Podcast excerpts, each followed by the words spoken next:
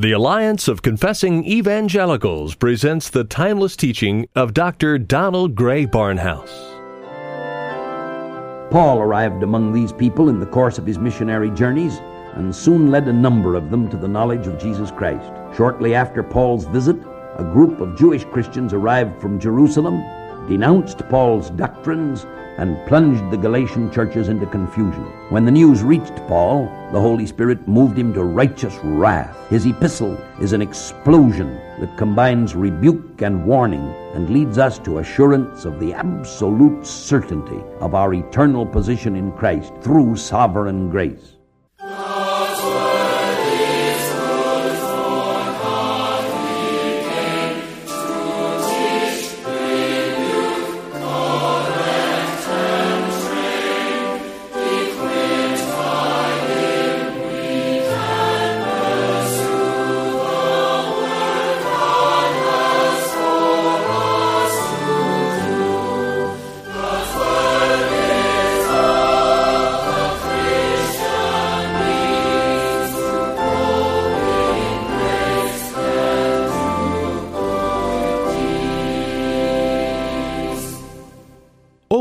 A century ago, the late Donald Grey Barnhouse, then pastor of 10th Presbyterian Church in Philadelphia, saw the need to spread God's Word beyond the hearing of his local congregation.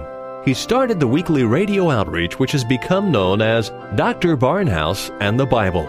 The application of God's Word as taught by Dr. Barnhouse is as relevant today as when he first taught over the radio airwaves decades ago. The message we will be featuring on this week's edition of Dr. Barnhouse and the Bible is entitled No Other Gospel. The founding documents of our country, such as the Constitution and the Bill of Rights, express for us as citizens our rights, responsibilities, and liberties. For the believer, there is a letter which documents the Christian's liberties. That letter is what we begin to examine today. The scripture text for this edition of Dr. Barnhouse and the Bible is Galatians chapter 1 and verses 1 through 5. Here again is Dr. Donald Grey Barnhouse with the message entitled No Other Gospel. Through the Lord Jesus Christ, we come unto thee, our Father and our God, and in the Holy Spirit. How we thank thee for thy redemption that thou hast given us in Christ, that it is by grace through faith plus nothing. And how we thank thee that we can come with boldness to thee, and that we can come because thou dost love us, and because thou hast made the way through Jesus Christ, and through him alone. Bless in this hour and use to thy glory the word that is spoken. We ask it in the name and for the sake of our Lord Jesus. Amen. In the course of these next few weeks, we're going to have a rapid study of the book of Galatians. This is one of the greatest books in the Bible. I'm not treating it in tiny detail, but a great overall sweeping teaching, so that in the course of the next two months, you can have a real grasp of this book just by listening moment by moment through the half hour each week. Now, Paul's letter to the Galatians is one of the most important documents in human history. It has been called the Magna Carta of spiritual liberty. The practical effects of this epistle reach into millions of homes. In fact, the epistle to the Galatians has a greater effect on how we live in the United States today than does the Declaration of Independence or the Constitution of our Republic. When you cross the border into Canada, you discover that our northern neighbors have as many liberties as we do, without any Declaration of Independence, and without our Constitution and its Bill of Rights.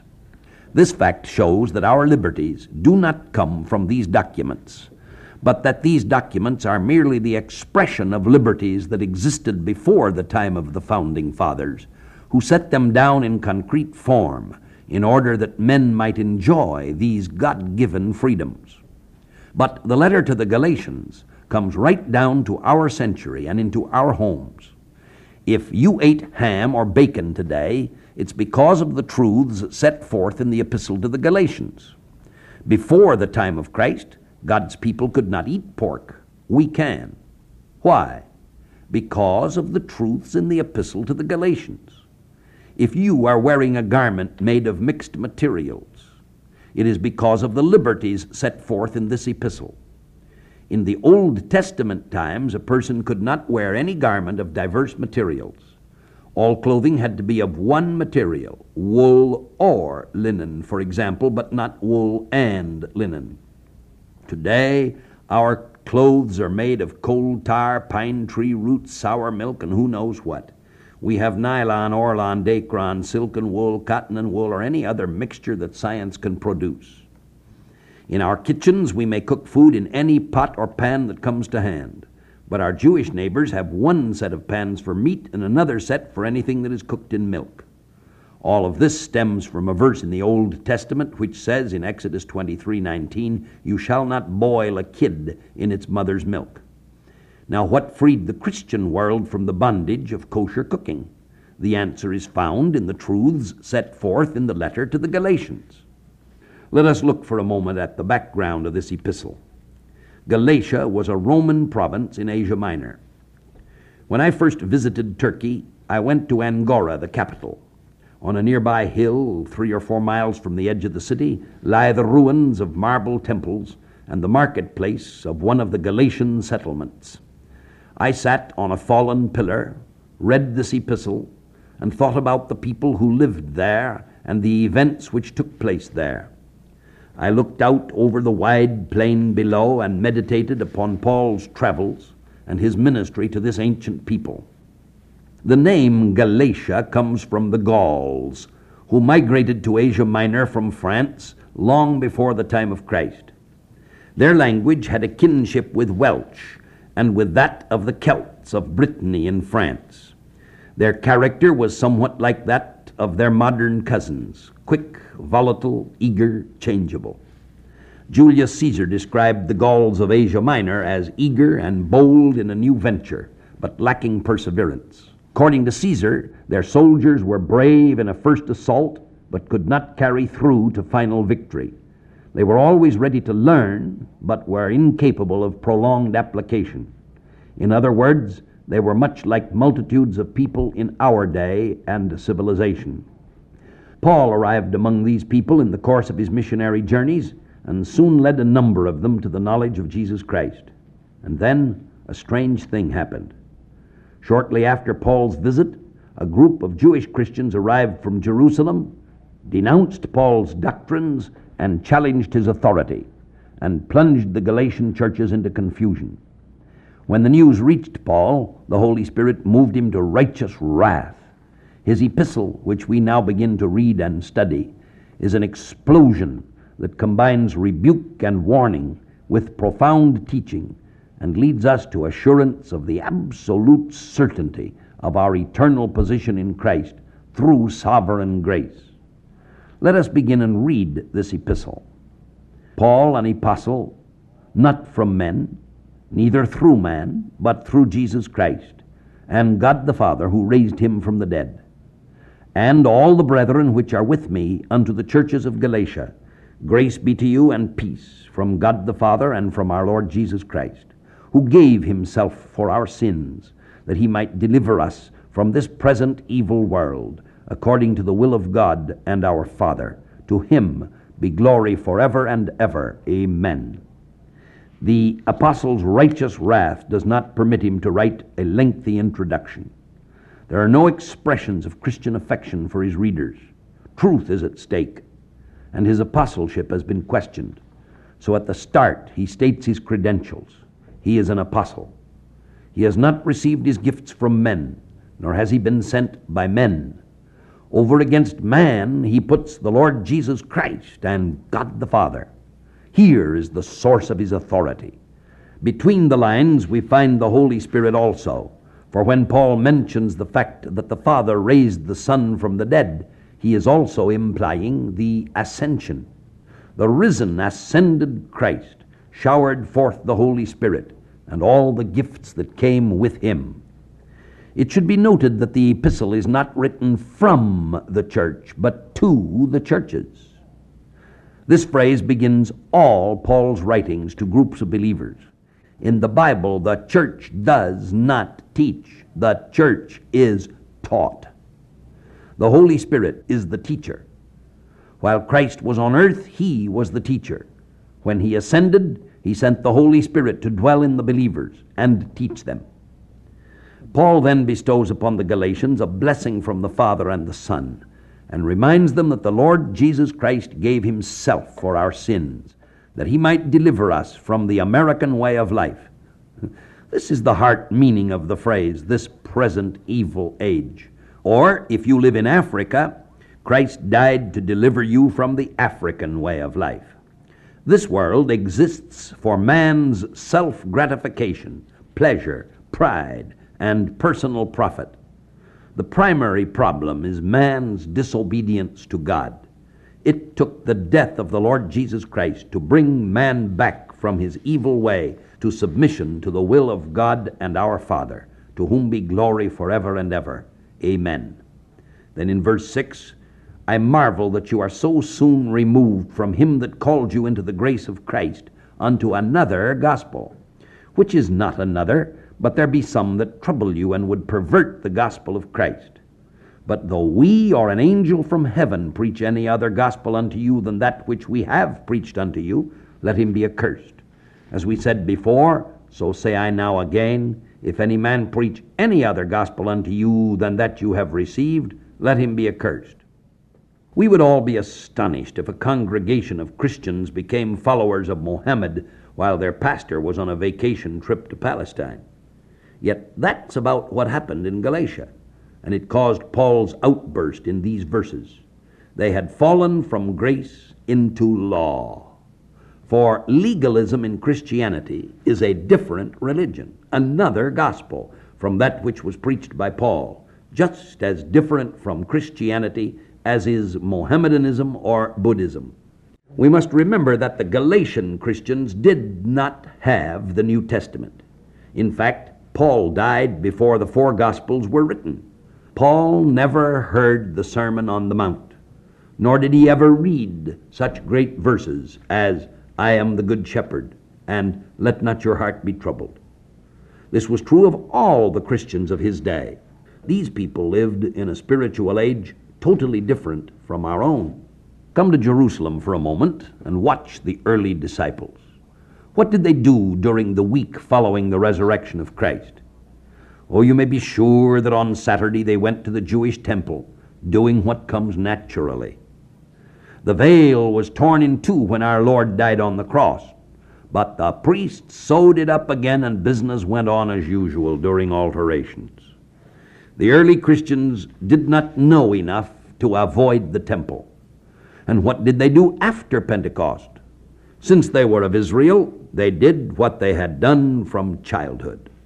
Although they began to meet together on the first day of the week, some also continued wrongly to keep the seventh day and to circumcise their children. Though this religious rite had no more place in the plan of God after Christ died and rose again.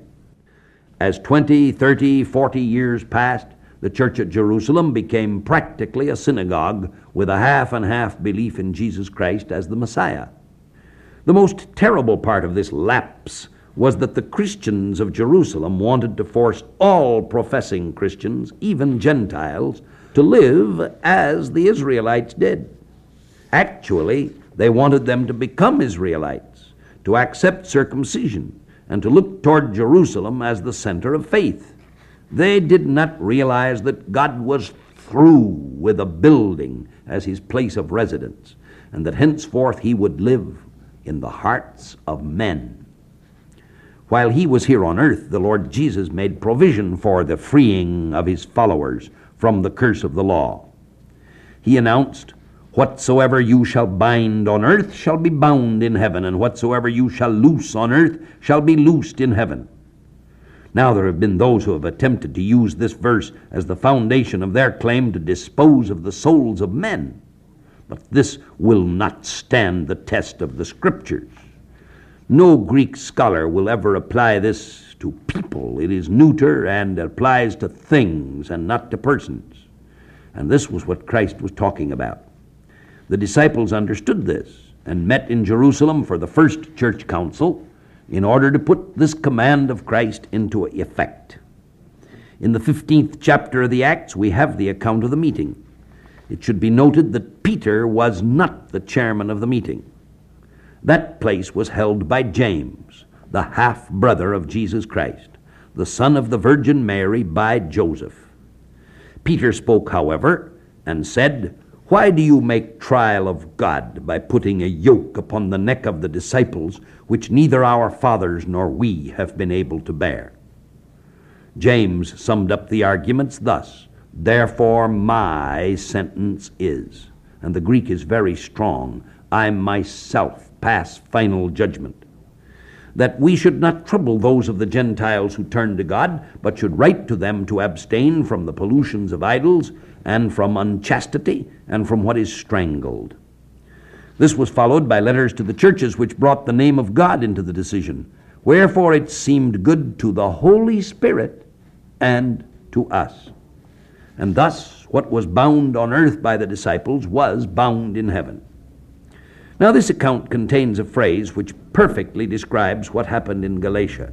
We should not trouble those of the Gentiles who turn to God. But as soon as Paul had evangelized the province and departed, a committee of Judaizers came on his heels to undo the work of grace, and the volatile, changeable Galatians were thrown off balance. Paul learned about it and came to their rescue with this epistle I am astonished that you are so quickly deserting him who called you in the grace of Christ for another absolutely different gospel, which is not another gospel, not a second gospel, for there is only one true gospel. But there are some men who trouble you and desire to pervert the gospel of Christ.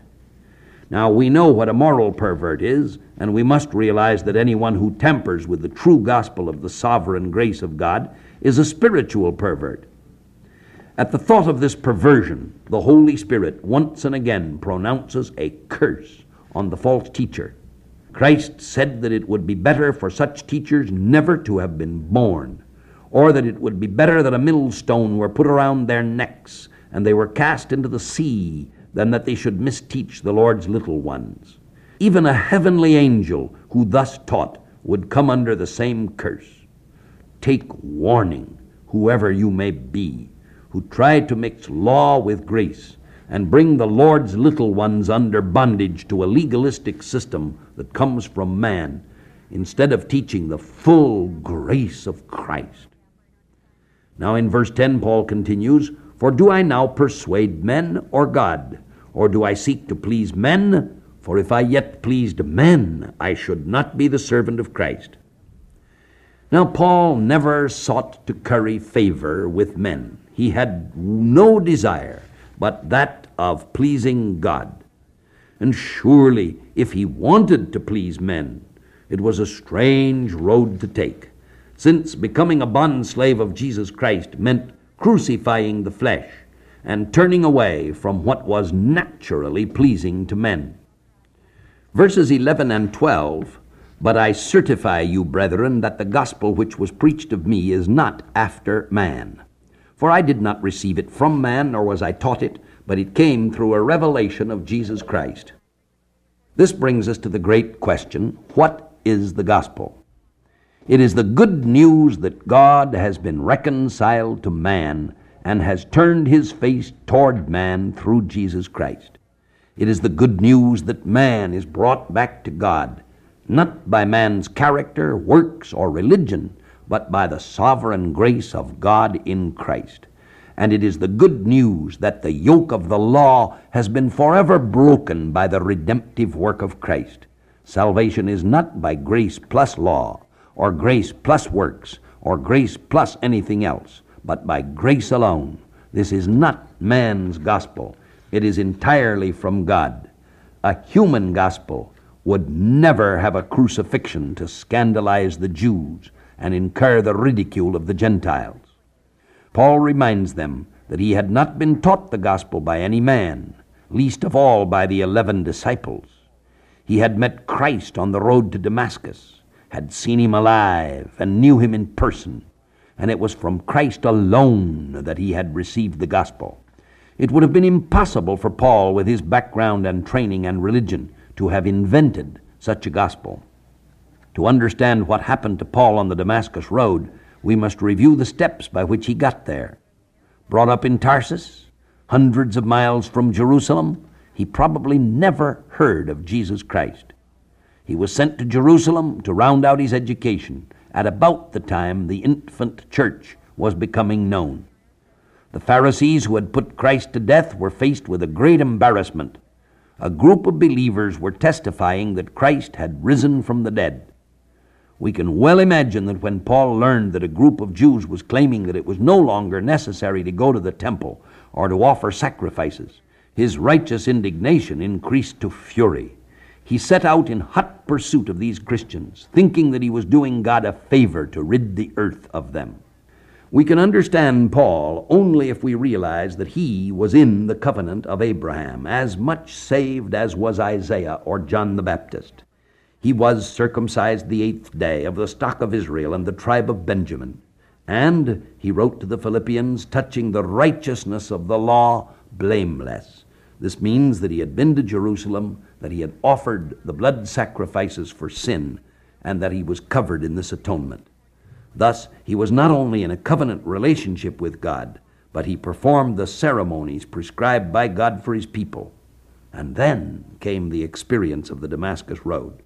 As we continue our study of this epistle, we shall see how Paul proves beyond the shadow of a doubt that the gospel of salvation by grace alone is the gospel of the Lord Jesus Christ. And our God and Father, may that be the gospel in which we rely, not in any appeal to our own willpower not any thought of any merit in ourselves or by anything that we have done ourselves, not by works of righteousness which we have done, but according to thy mercy thou hast saved us by the washing of regeneration and the renewing of the Holy Spirit. So bless it to us and bring it through to the hearts of many that there may be growth in thee. We ask it in the name and for the sake of our Lord Jesus. Amen.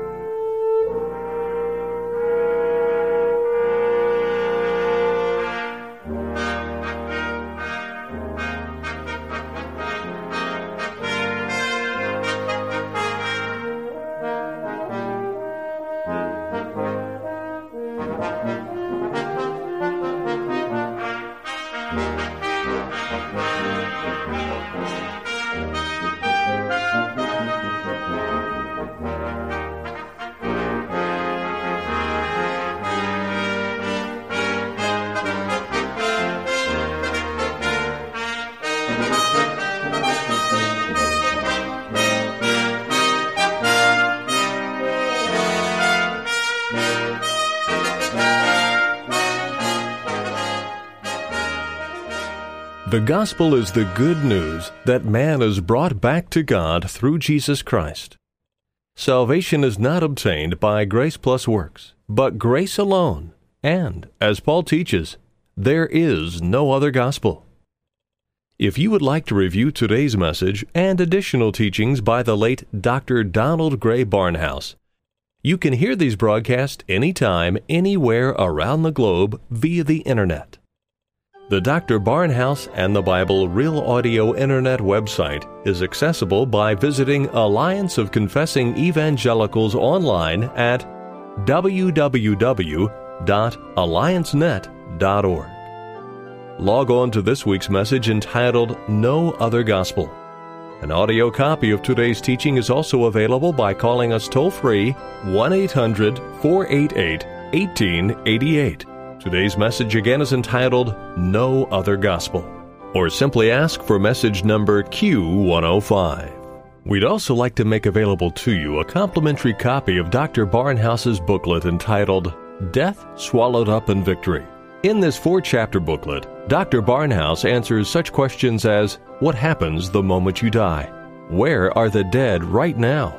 Is there such a thing as soul sleep? These and many other questions on the subject of death are addressed with biblical insights. Ask for a free copy for yourself or to share with a friend who might be going through bereavement or struggling with the issues of death. Ask for your free copy of Death Swallowed Up in Victory when you call or write. You may also request a free catalog of all of Dr. Barnhouse's booklets and audio teachings. Dr. Barnhouse and the Bible is a radio ministry of the Alliance of Confessing Evangelicals, headquartered in Philadelphia, Pennsylvania. The Alliance of Confessing Evangelicals exists to promote a biblical understanding and worldview. Drawing upon the insights and wisdom of Reformed theologians from decades and even centuries gone by, we seek to provide contemporary Christian teaching materials which will equip believers to understand and meet the challenges and opportunities of our time and place. If you would like more information on the Alliance of Confessing Evangelicals, or if you would like to support and further our work, contact us by writing Alliance of Confessing Evangelicals, Box 2000, Philadelphia, Pennsylvania 19103, or call toll free 1 800 488 1888 or visit us online at www.alliancenet.org. Join us again next time for more classic teaching on Dr. Barnhouse and the Bible.